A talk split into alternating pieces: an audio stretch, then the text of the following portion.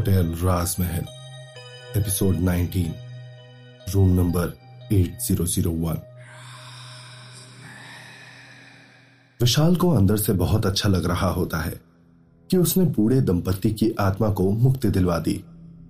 अब उसमें कॉन्फिडेंस भी है कि वो जल्दी से सभी की आत्माओं को मुक्ति दिलवा के खुद भी होटल राजमहल से फ्री हो जाएगा।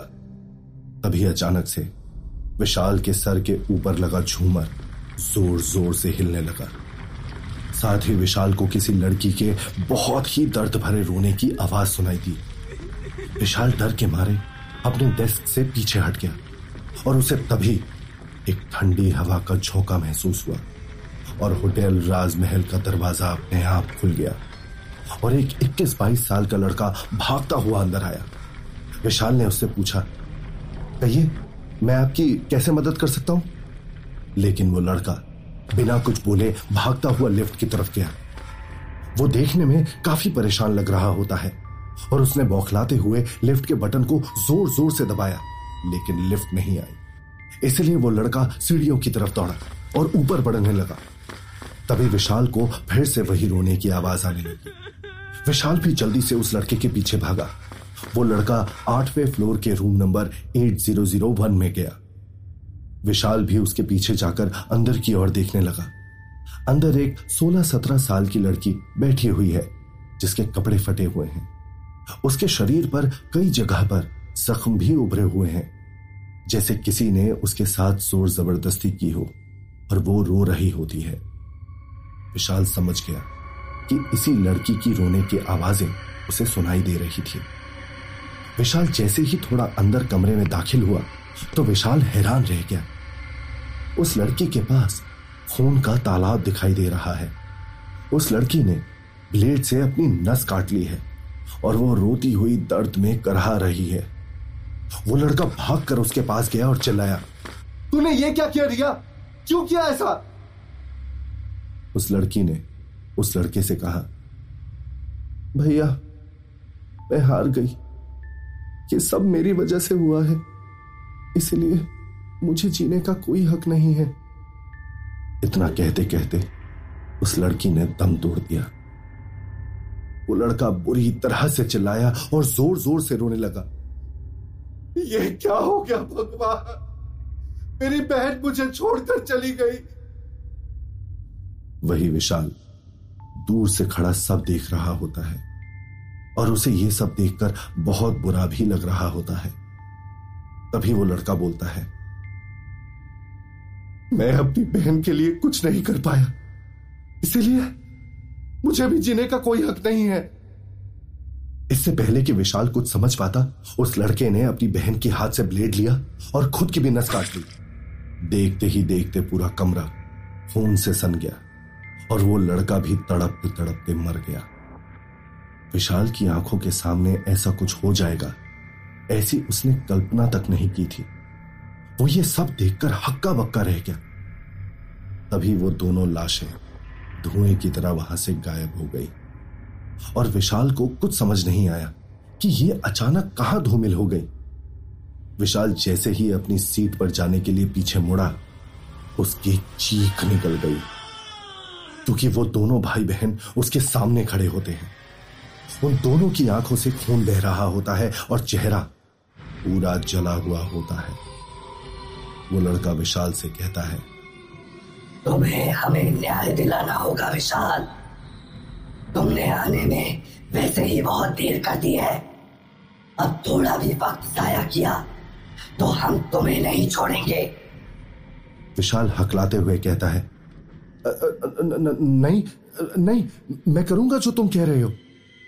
इतनी देर में विशाल वहाँ से नीचे अपनी सीट पर चला जाता है। वो दराज खोलकर रजिस्टर में 8001 रूम नंबर के बारे में पता करता है तो उसे कुछ भी उसमें नहीं मिलता। विशाल बार बार रजिस्टर के पन्ने पलट पलट कर देखने लगता है। वो अभी ढूंढ ही रहा होता है तो उसे अपने सामने किसी की आहट महसूस होती है। तभी उसे अपने सामने मल्लिका दिखाई देती है। मल्लिका हर बार से अलग, इस बार बाथरोब में नज़र आती है। उसके पूरे शरीर से पानी टपक टपक कर ज़मीन पर गिर रहा होता है।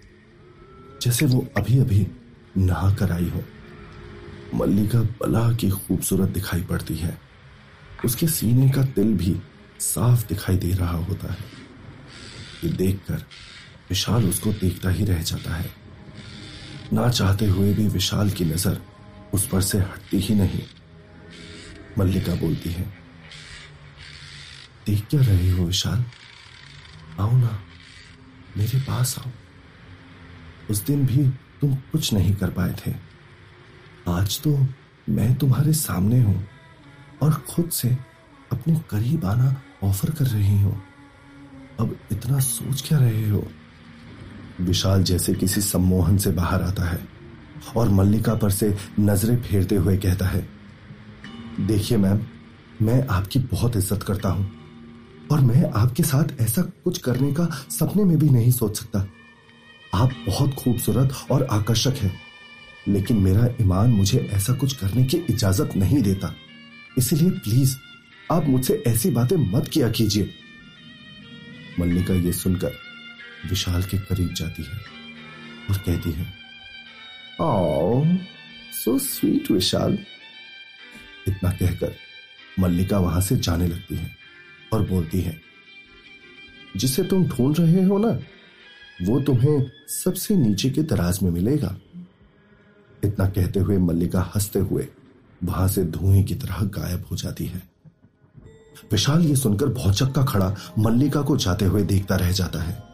फिर विशाल फटाफट सबसे नीचे के दराज को खोलकर 8001 रूम नंबर के रजिस्टर और आईडी प्रूफ की कोई कॉपी ढूँढने लगता है। विशाल को वह रजिस्टर पर नाम मिलता है। मानव सिंघानिया। फिर विशाल आईडी प्रूफ देखता है और तभी उसके सामने मानव का आईडी प्रूफ आता है। लेकिन उस पर जो फ़ोटो होती है, वो उस लड़के से अलग होती है जिसे विशाल ने अभी अभी देखा था। विशाल थोड़ा हैरान हो जाता है और उस प्रूफ को इग्नोर करके और पेपर्स चेक करने लगता है। तभी विशाल के दाएँ कान से बंसी की आवाज़ आती है। ये तो गलत कर रहा है।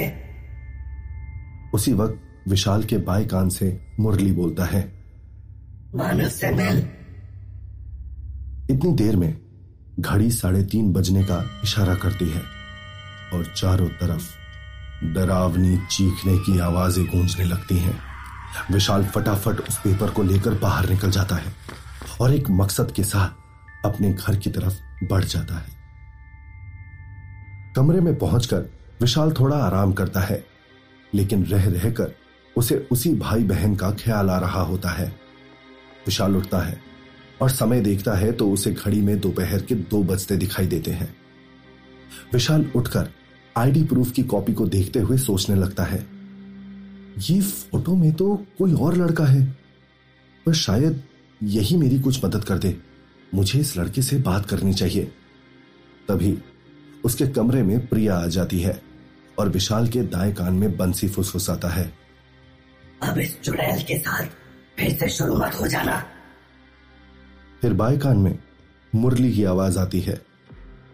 मत बोल। रात ग्यारह बजे से पहले मानव को होटल लेकर जाना है।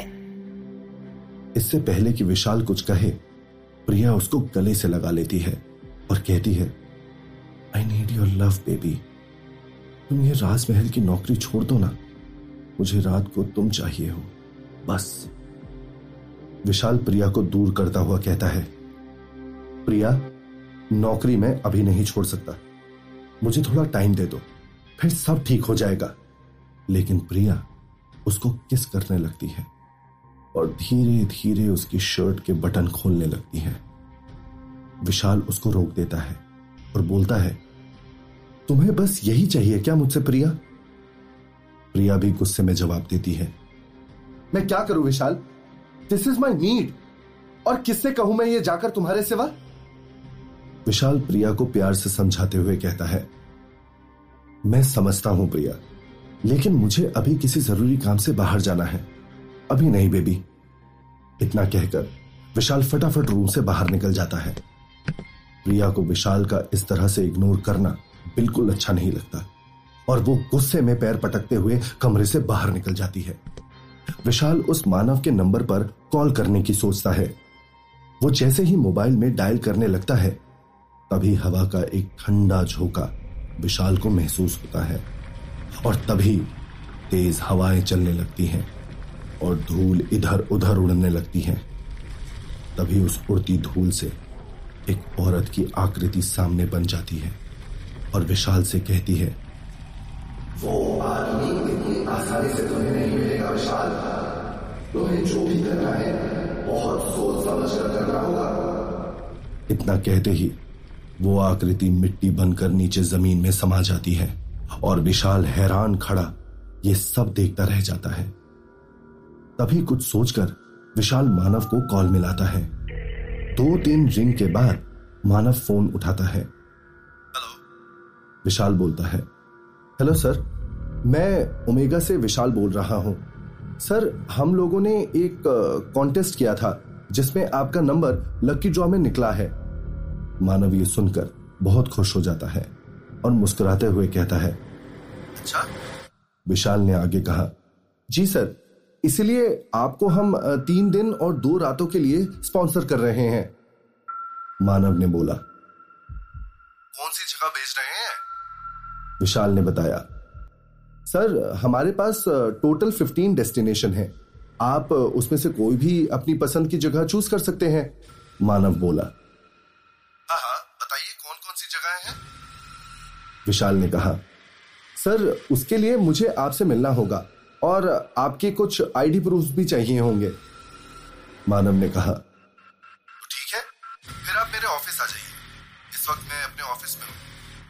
विशाल उससे पता लेकर ऑटो से उसके ऑफ़िस की ओर निकल जाता है। मानव के ऑफ़िस पहुंचकर विशाल उसे कॉल करता है और वो उसे अपने कैफेटेरिया में ले जाता है। विशाल अपने सामने मानव को देखकर पहचान जाता है कि यही वो आदमी है जिसके नाम पर होटल राजमहल का रूम नंबर 8001 बुक था। मानव विशाल को देखकर बहुत खुश हो जाता है। विशाल मानव से सीधे पूछता है सर आप आज से पहले कभी होटल राजमहल आए हैं? होटल राजमहल का नाम सुनते ही मानव के चेहरे के हाव भाव बदलने लगते हैं। मानव थोड़ा घबराहट के साथ बोलता है अक, अक, अक, को, कौन सा होटल? मैं कभी नहीं गया वहाँ। और तुम मुझसे ये सब क्यों पूछ रहे हो? कौन हो तुम? विशाल समझ गया कि मानव झूठ बोल रहा है।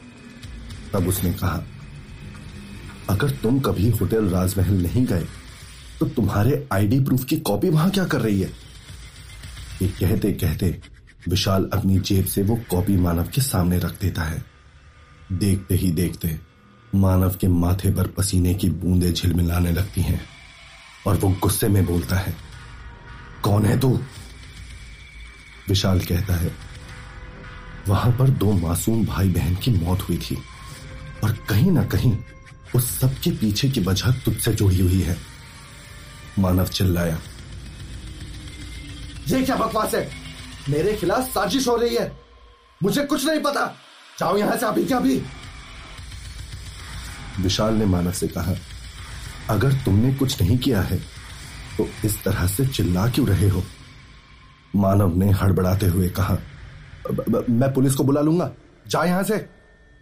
विशाल ने मुस्कुराते हुए कहा तू क्या पुलिस बुलाएगा? पुलिस को तो मैं लेकर आऊँगा। इतना कहकर विशाल वहाँ से उठकर बाहर निकल जाता है।